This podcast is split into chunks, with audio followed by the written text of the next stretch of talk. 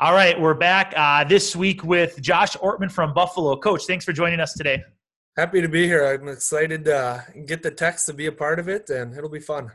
Well, I'm excited to have you on. I mean, most of the coaches are guys that you know I've bumped into here or there. I've talked to maybe only a couple times, but you know we go back for we graduated high school the same year. Our teams were in the same section growing up, and obviously playing against each other in the in the Mississippi Eight the last handful of years, uh, excluding this year.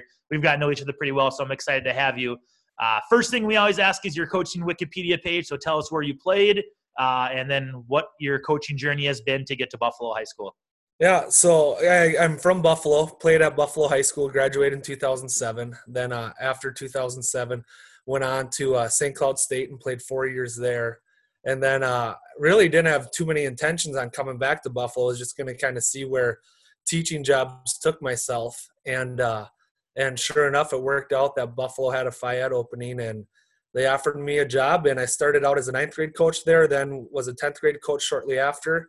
And then when Coach Gaida decided to go that administration route, I uh, ended up getting uh, the head coach here at Buffalo. So yeah, that's kind of where I was and how I got to where I am. How did playing in the NSIC help you uh, transition into coaching? You know, I uh, I was taking some notes as I was getting ready for this, and and I think that was one of the the best things that has got me to where I am as a coach because when I was in high school I kind of had had the green light was able to shoot and kind of score whenever I wanted to and the offense that we ran was really built around a perimeter type style uh, game where I, I, had a lot of freedom within what we did. And then I'll never forget um, so my two two biggest impacts, role models, if you want to call them, were Coach Gaida, my high school coach, and then Coach Schlagel, my college coach. I remember sitting down in my postseason meeting after my freshman year with Coach Schlagel, and he had said to me that, uh, you know, you need to start realizing that everybody at this level was an all state caliber player. And like everyone at this level can shoot and score. And if you're going to make it here, you've got to find a way to defend and you got to be a better defender. And so I went from having a role in high school where really, really did a lot of scoring and whatnot to college. I think I averaged about seven points a game, but I went out and guarded every team's best wing player every single night and chased them around all game long.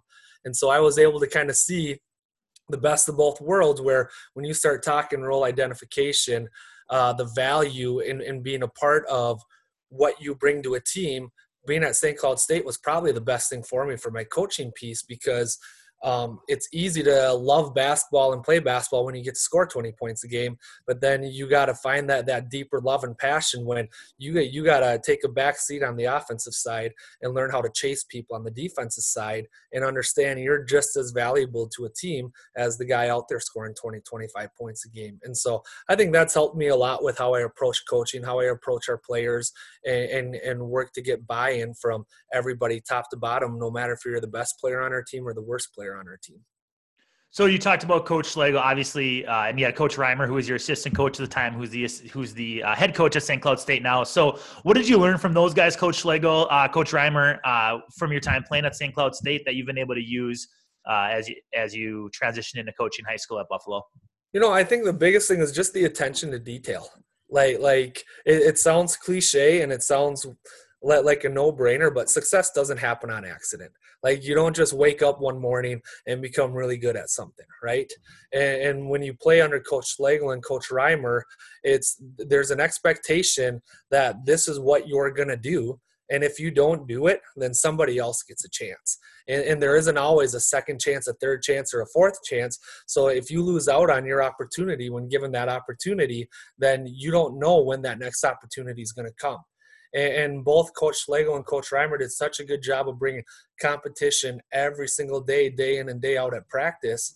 And and and I think it's kind of ironic. You you watch The Last Dance, which is pretty popular on social media right now, and you hear them talk about their stories and 90% of the stories they're talking about are what happened in practice. It's not what happened in this game or that game it's what happened in practice.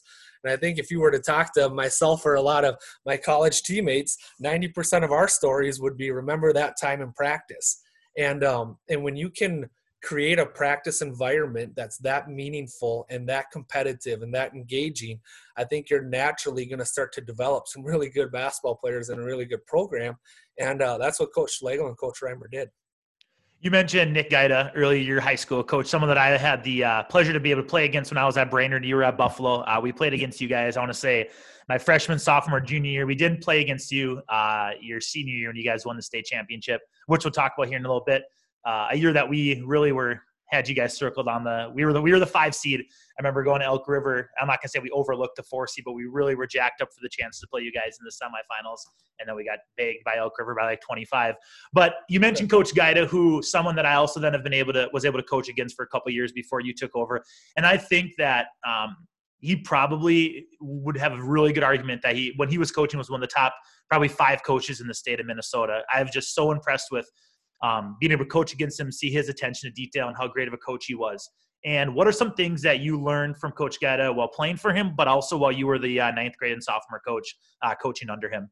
Yeah, so I got the best of both worlds with Coach Gaida. From a, from a player standpoint, um, there was just never a day off. The one thing I talk about with Coach Gaida is is uh, they, they say a good coach is able to make practices harder than what a game's going to be uh, games were a walk in the park for us compared to what we went through in practice, and, and that's not an exaggeration. And he did such a good job of of pinpointing where were we struggling as a team and what do we got to do to fix it and, and and there and I don't think there was anyone better that I've been around that was better at breaking down film than Coach Gaida was, and then seeking out the problem and then finding a solution to it. And, and we'd work hours upon hours, uh, especially on the defensive end, as far as the way we rotate, the way we close out, the, the way we take our first steps. And, and it paid off in the long run. And, and then you, you talk about a, a, guy that, if you were to watch him coach, people probably said that, uh, God, he's so loud and he's so vocal and, and he's maybe brash at times.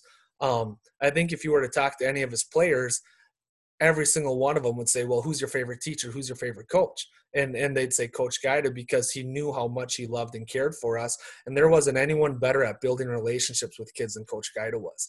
And I think that was one of the biggest things I learned at coaching under him was once you have that relationship built, you can you can get on and you can coach players hard, and when you can coach your best players as hard as you coach anybody else, then then you're going to start making it somewhere. And that's what Coach Gaida did. He always got the most out of his teams, whether it was a state championship level team or whether it was a 10 win team.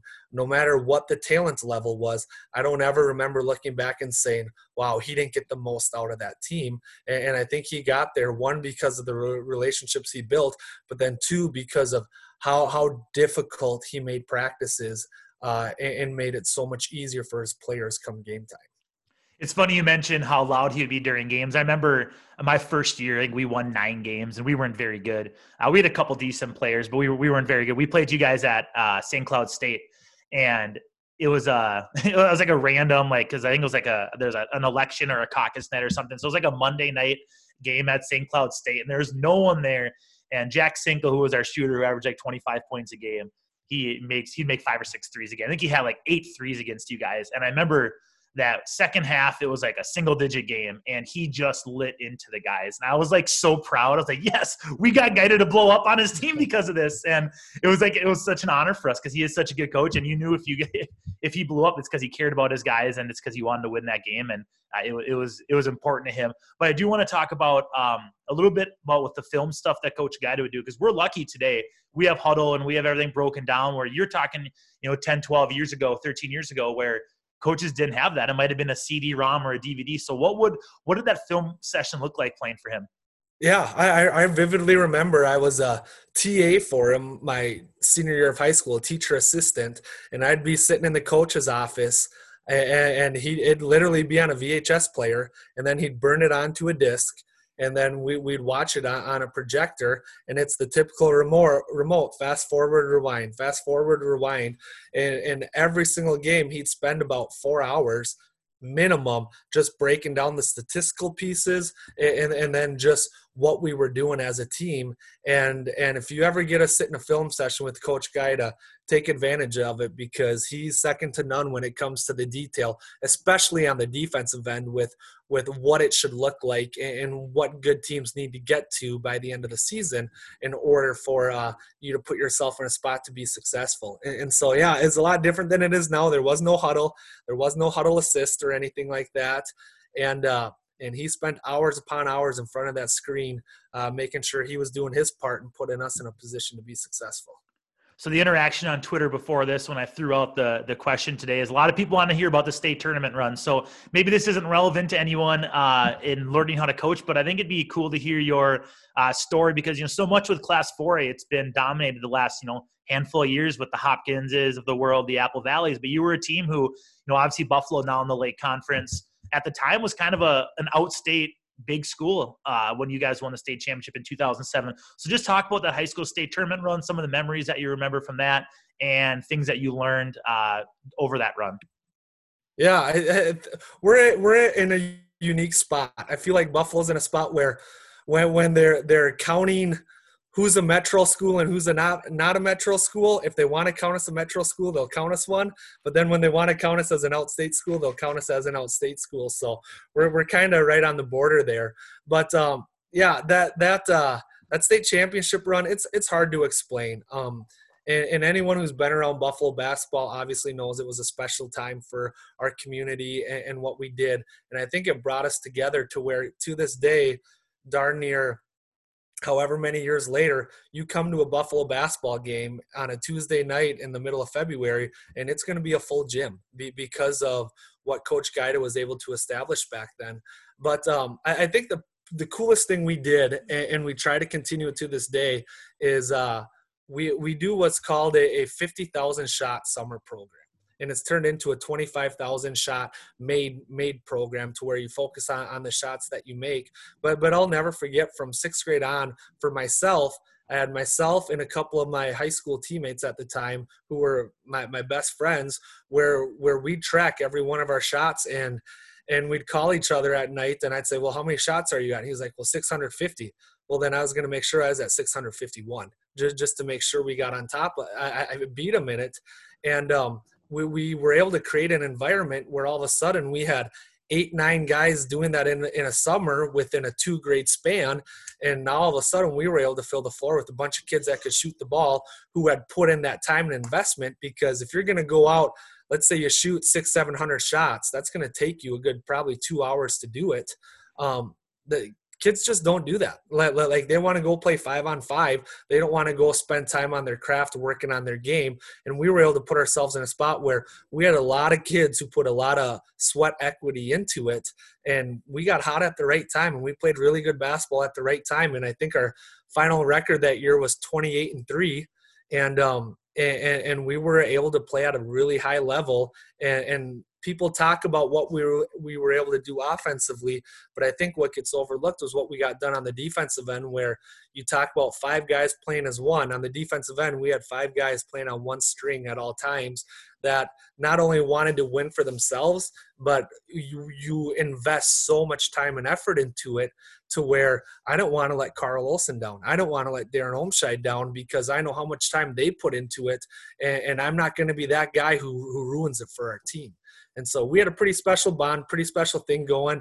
Uh, the cards fell our way, and uh, and it was fun to see it play out the way that it did. You got injured in your state tournament run. Talk about how that whole situation. I remember. I remember the scene after on watching on TV when you guys won your semifinal game and you were hurt and you and Gaida were embracing and it was really powerful. So talk about that that situation, getting to that point, but then dealing with the injury that you faced and how you're able to deal with that adversity. Yeah, I mean it was heartbreaking. I, I truly to this day don't know if there's ever been anyone who's put more time into high school basketball as a player than I did. Like it was every morning, every night, I was out in my cul-de-sac shooting baskets because I wanted to play at such a high level. And then that happened and, and I was devastated, but yet so proud because like you had so many of my teammates that that weren't to let – one thing that happened in the game ruined what was best for our team. And so that part was cool. But um, I'll, I'll, never forget we were staying at the hotel down in Minneapolis, and I forget what hotel it was.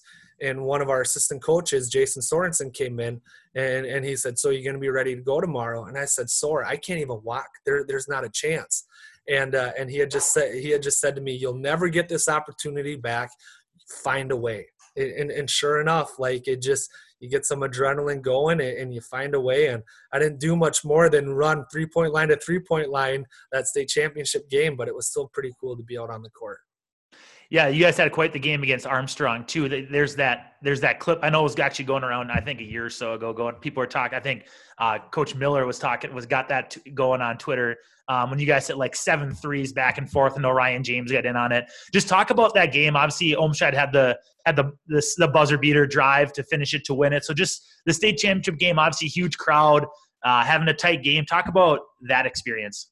Well, we were all pissed that Coach Miller called a timeout. He, he ruined one of the best moments in high school basketball. We just kept trading threes back and forth, and, and he ruined the run. But uh, no, I'm just giving Coach Miller a hard time. It, it was it, it's it's hard to even explain. It was two extremely good high school basketball teams that played the game the right way, and, and all those kids we played on played against on Armstrong. We played all through AAU the last few years leading up to it, so everybody kind of knew who everyone was, and uh, we were fortunate to be one basket better than them on that day. And um, it was you, you look at the crowd. I think up until recent years, it was one of the biggest crowds in Minnesota State high school history, where it was just all purple and red, and uh, it, it, was a pretty uh, speechless type environment. And um, I think in both probably Plymouth and Buffalo, there weren't too many things going on other than watching that state tournament, and uh, uh, it, it, was pretty cool. Like I said, it, it, for a, for a good way, right? There's a lot of good 4A teams. There's a lot. There's a lot of Division One talent in our state, and there was our year. There's a ton of great players in Class 4A. Uh, that you know, Cole Aldrich and Blake Hoffarber, just to name a couple. Uh, but it was just cool to see two teams that you know don't traditionally make it, and that's really what high school basketball is all about. You know, you guys have made a few state tournaments since. Armstrong has made the state tournament since, but I believe, but just two teams that you know that's what high school basketball. It's not about necessarily having the same two teams year in and year out meeting for the 4A state championship, which is good, right? When there's good talent in the court, that's that's great and that's fun to watch too. But there's just something a little bit more when there's two teams that have a really special group and the communities can get behind. Because I remember when we were at the state tournament a couple years ago, and I'm not knocking, and it might have been spring break. I'm not going to knock the 4A programs that we went to watch, but know, we had the biggest crowd as a 3A team in the state semifinals than any of the 4A teams that we watched later in the evening. And I just think that when you get those communities that maybe haven't went, you know, we haven't went for 87 years. I don't know what your guys is, you guys were at when you guys had made the state tournament. Um, but just that those te- those communities that haven't been there for so long, I think it's really powerful to have those people experience that, and it's really the it gets to the heart of what high school basketball is all about. Yeah, and, and you're spot on, and it pulls the community together. And um, and I think when you look at the formats of everything, uh, you, can talk about different teams that had different players, but at the end of the day, come playoff time, you you got to win games, and you might have the best player in the state of Minnesota, but you still got to win games to get there. And you saw it. You guys won the games you needed to get there, and we've won the ones we've needed to get there, just like Armstrong did. And uh, it's pretty special when you see two communities come together like they did that year. All right, so I'm gonna bring in a, a, a pop culture reference here. You, are you a One Tree Hill? Have you ever watched One Tree Hill before? Not a big One Tree Hill person. No, so okay, I got into it when I was in college, and so I need to just listen through this. So, generally speaking, right? The, the, two kids, brothers, you know, estranged brothers end up playing basketball together, and the one goes on to play in the NBA. The other one, they win a state championship in their hometown. And then four years later, he comes back and he's coaching in his high school. And I, I always think to myself, I don't tell my assistants this because I don't want them to run out the door and not coach for me anymore. I always chuckle because I think of the scene in One Tree Hill. Whenever we'd go to Buffalo, his first day of practice, he's like, if you need my credentials, and he points up to the banner. It's really corny, like CWTV, but I always laugh to myself because I think of you in that same situation when you took over at Buffalo. So talk about coaching in your hometown and just kind of the natural um, uh, cred that you have by like, being a state champion and having the banner up every single day in practice. Well, I've never pointed to the banner. I'll tell you that much. Oh, um, you got to. But but um but but no, I, I I think that I think we've gotten to a point where a lot of the kids that are coming through our program now had no idea who I was as a player which which makes it pretty cool. The the parents and the older crowd kind of remembers that time, but hopefully our coaching staff has created a relationship an environment where where they look at us more from the coaching piece than they do the player the player piece. And i'm fortunate on my coaching staff right now two of uh, our assistant coaches were my high school assistant coaches. And, and so we've had some really good stability. But um, you, have played at buffalo you've been there you've seen it. It's a really prideful place when it comes to boys basketball. And, and i think that's one of the things that makes it most special for me is is are there other opportunities in different places? Yeah there are but the grass isn't always greener somewhere else. And when when you're in a place where you have an administration in a, in a community that respects you for who you are what you stand for and what you do that's beyond the game of basketball it makes coming to work every single day pretty darn fun. And then uh and then just being back in buffalo my my wife is from Andover and she's got to be a part of it's a small town but we're we're still kind of a pretty big big area with a big school but everywhere you walk it's hey coach hey coach ortmann how, how you doing? And, to be able to see so many familiar faces is pretty special to me and uh and i'm getting to a point now it's making you and i sound old but um you're we're starting to get kids in our youth program that were high school classmates of mine and uh and, so that that part's pretty cool. And i don't know it's a special place. I'm lucky to be where i am.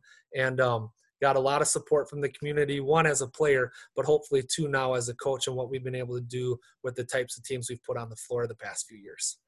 I always love going to your school because when we when we were in the same conference with you guys, you know, there's some really good there's good athletic programs, good basketball programs. Then all of a sudden you have the you have the Buffalo and the St. Michael and the Rogers games, and all three of you guys are in our conference. Like, oh, this is just a completely different environment, the huge, you know, campus like feel, and it just no matter but when you walk in there you have that trophy case and i always pay my couple minute respect there to look over the, the clipboard and they got the net and the pictures and the articles from your state championship run so it's pretty cool but you guys are a big school like you mentioned i'm sure you're graduating what over 500 kids or so yeah j- j- right high 400s yep. And so you guys got a little bit too good for us in the lake con or in the in the mississippi 8 you didn't want to play us in the north branches and the cambridges anymore you're like ah we got to go on to bigger and better things. No.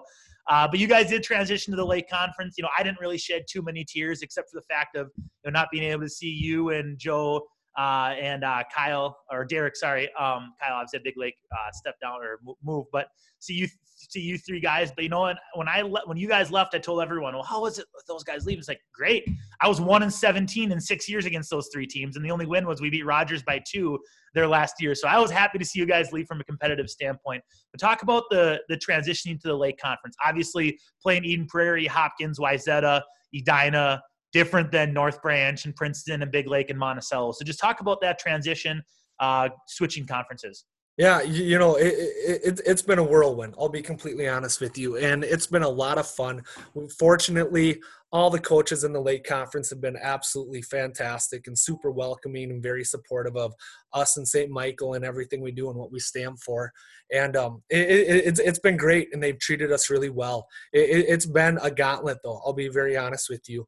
Um, people always say, well, we played Wayzata one time, or we played Hopkins one time, and we played Eden Prairie another time.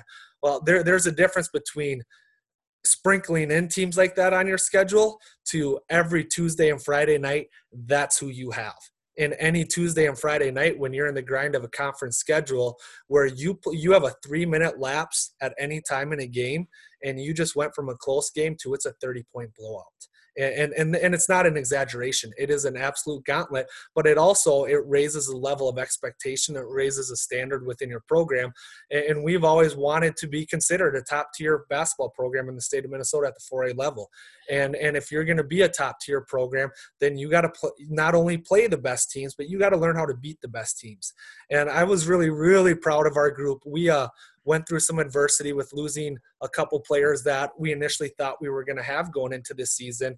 And there was a lot of unknown and a lot of people who I think had kind of put us off the calendar because of, of the two kids that we had lost. And and looking at the way we persevered and how resilient we were, our kids came together and it was fantastic. And one thing that we talk about all the time is our mindset and our mentality. And as a coaching staff, we didn't give our kids excuses and we didn't give any of any of us coaches excuses. There's no feeling sorry for ourselves. We're going to prepare and we're going to be different and practice different. And we're going to find a way to win where maybe we're not as individually talented as some of the teams we're going to play, but collectively as a unit, what do we got to do and what do we got to look like to be successful against these teams and give ourselves a chance to win on a nightly basis? And, and the preparation that our kids put forth was fantastic.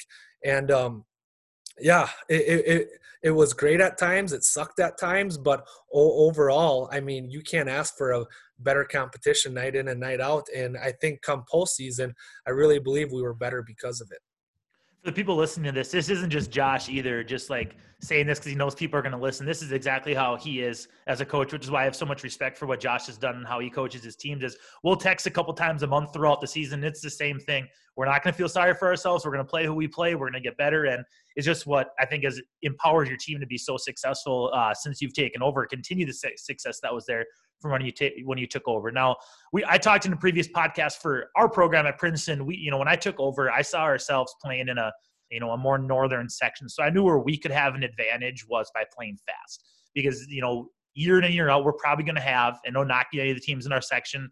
We have a lot of kids that are able to play at a high level with our conference or through AAU that maybe some of the northern schools aren't able to have. So we thought we're going to play fast because that's going to give us a competitive advantage in our section. What are some of those like money ball or type hidden advantages or things that you found um, from when you were at the Mississippi Eight, but now transitioning to the Lake Conference that gives you a little bit of an advantage, um, or at least helps you close the gap with some of those more talented teams? Yeah. So so the, the this is going to sound a little weird, but and I really want our kids to be successful in the lake conference. I want us to do well. But one thing we do every year as a, as a coaching staff, we evaluate what's our section going to look like and what do we got to do to be successful come March within our section.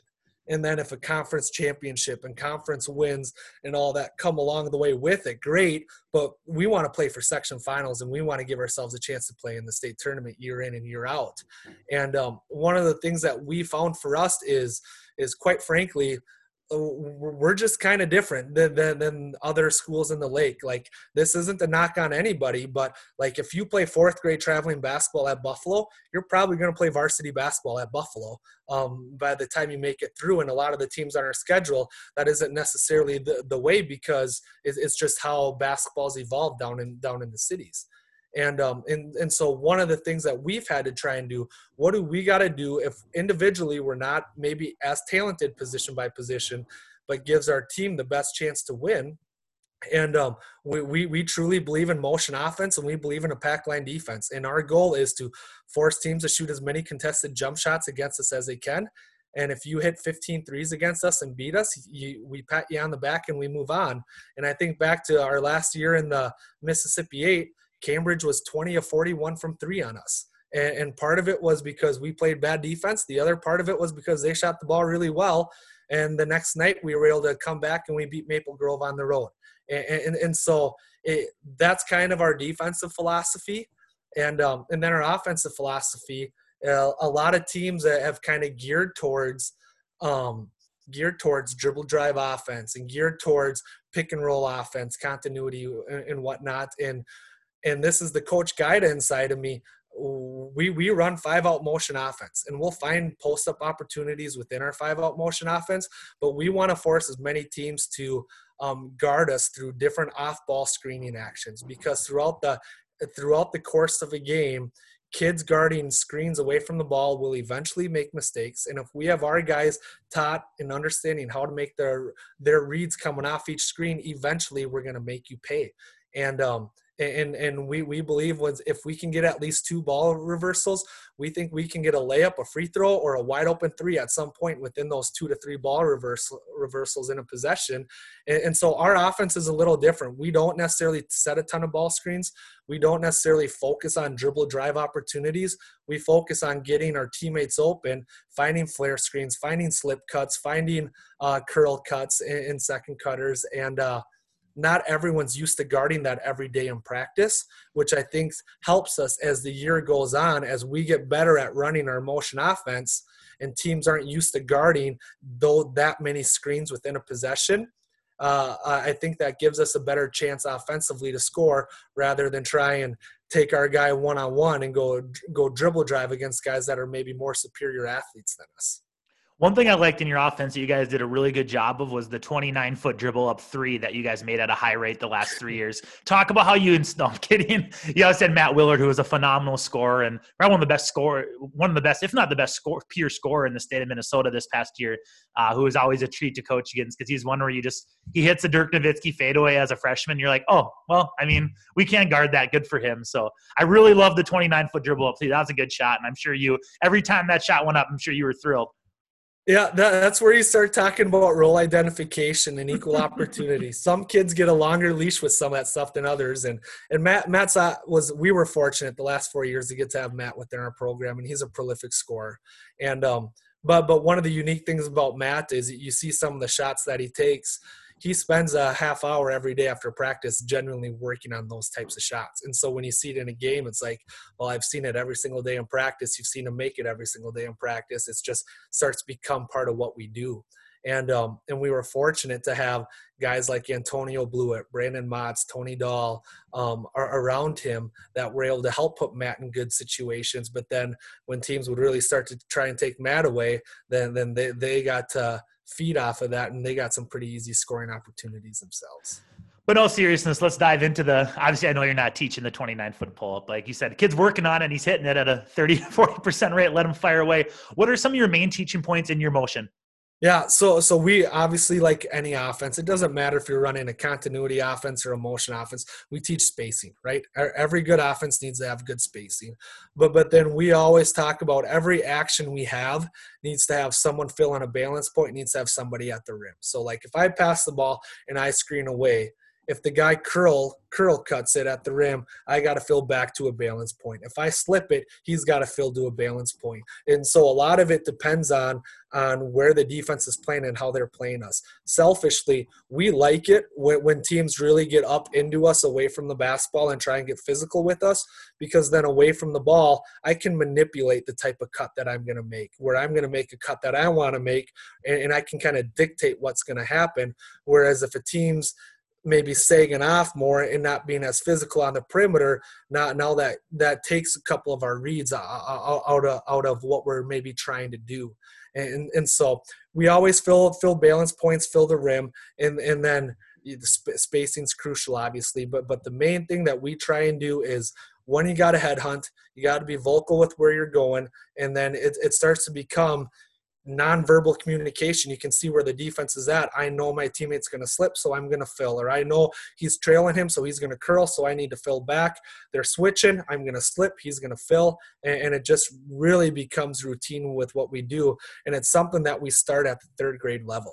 And, and, and we have a whole scope and sequence through where we give all of our traveling coaches – um, a, a K 12 blueprint every year where this is what we expect you to teach at this level. And motion offense looks really, really ugly a lot of times. And, a lot of times at the varsity level, it looks ugly. But then when kids really start to learn how to read a defense, um, the the the sky's the limit with what you're capable of doing and uh and, and, it's benefit it's worked out well for us in the long term from where coach guy started it and then i've kind of taken over with some of it you, use the term balance point. Can you clarify that just to, for anyone writing notes down? Yeah, so so balance points are are we have five balance points within our motion offense: the two baseline spots, the two wing spots, and then the top of the key spot. And each balance point is within 12 to 15 feet of one pass to another. And um, and any action you make, you need to fill the next closest balance point to where the ball came from, so you're not leaving someone hanging on the opposite side. And and um, and that's just kind of the, the terms and phrases we use. And uh, we really preach slips curls and flares hard within what we do.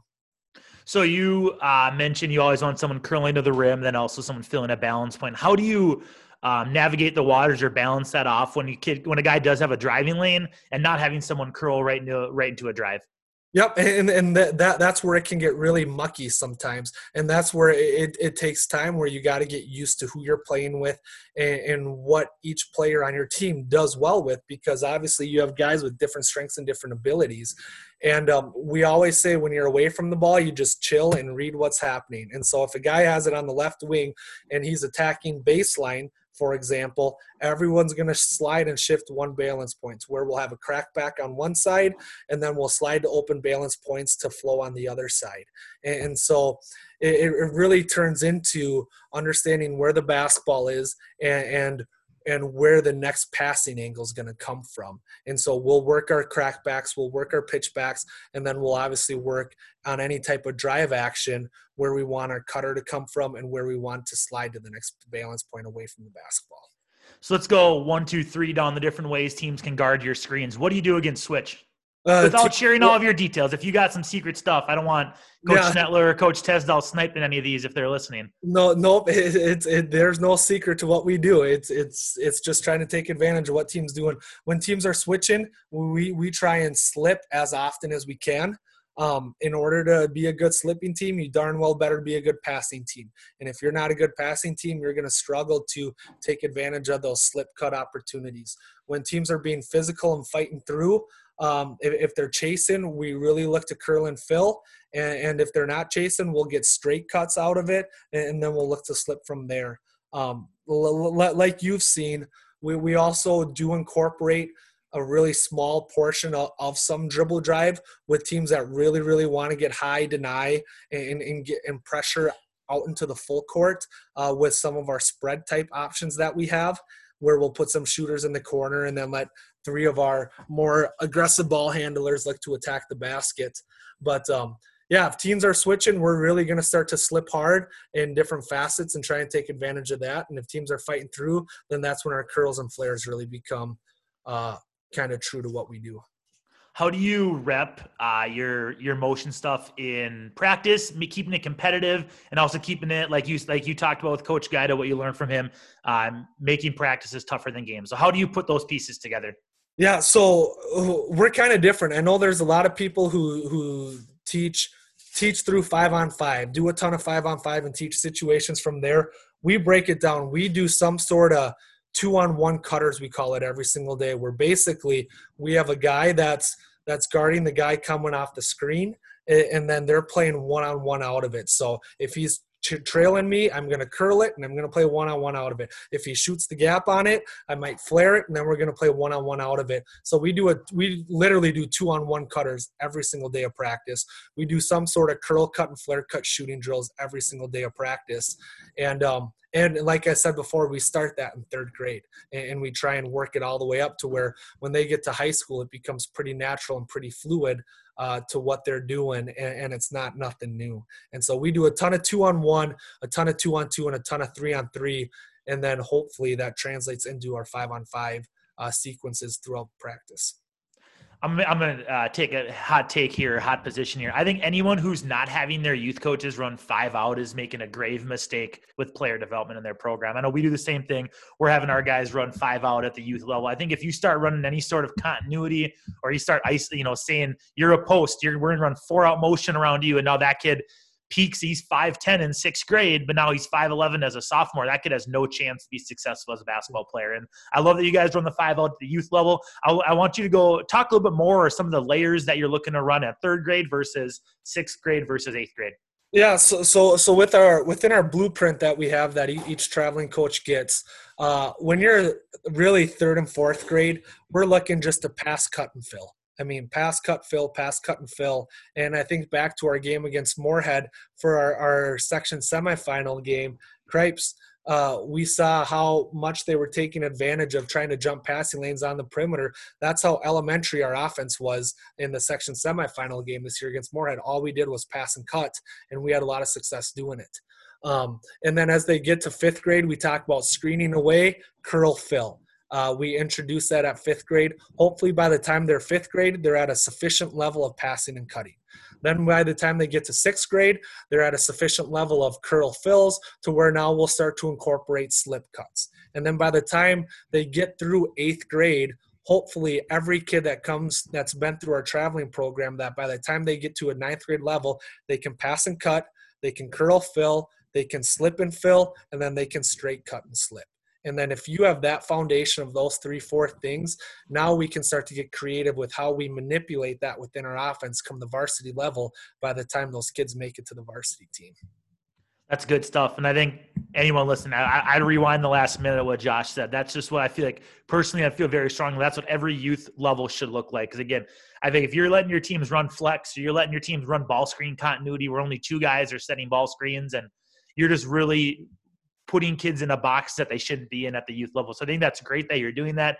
It's it's it's worked for you guys. You guys have had sustained success at Buffalo since I mean, since when you, I don't, I don't know much about Buffalo's history pre 2004, 2005 when we were playing you guys on a regular basis, but there's just been sustained success. And if there was a down year, there's a good year coming the next year behind it. So I think that's a lot of that foundation can be attributed to what you guys run at the youth level, and I think that's awesome. I do want to get more into practices. We teased it a little bit when we talked about your motion stuff, but generally speaking, um, maybe breaking outside of just your motion breakdowns, what do your practices look like? Yeah, so every day we have we start practice out just with defensive slides and closeouts. Um, closeouts are the hardest thing to guard in basketball. They're, they're difficult. They're a son of a buck. So we work on that every single day. We really work on our first step. If can you guard your yard three feet to the right, three feet to the left, and that's something we stress with our kids. Then we'll get into a offensive breakdown series.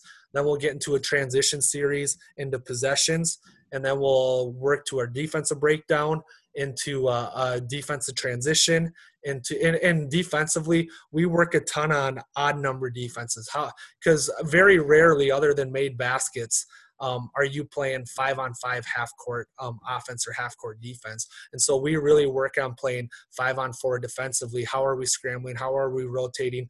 Throw a fifth player in there as we get going and um, and, and then get back to the backbone of who we are and what we do um, and, and then and then we'll work through we work on some sort of situation every single day whether it's um, base we'll end practice with baseline out of bounds two seconds left this is what we're running to where when we get to an end of game situation nothing new gets drawn up. Every kid knows that if there's seven seconds left and we got to go the length of the court, this is exactly what we're running or if there's three seconds left, side out, we need a two or we need a three. This is exactly what we're running. And so they're prepared for those moments in, in that regard.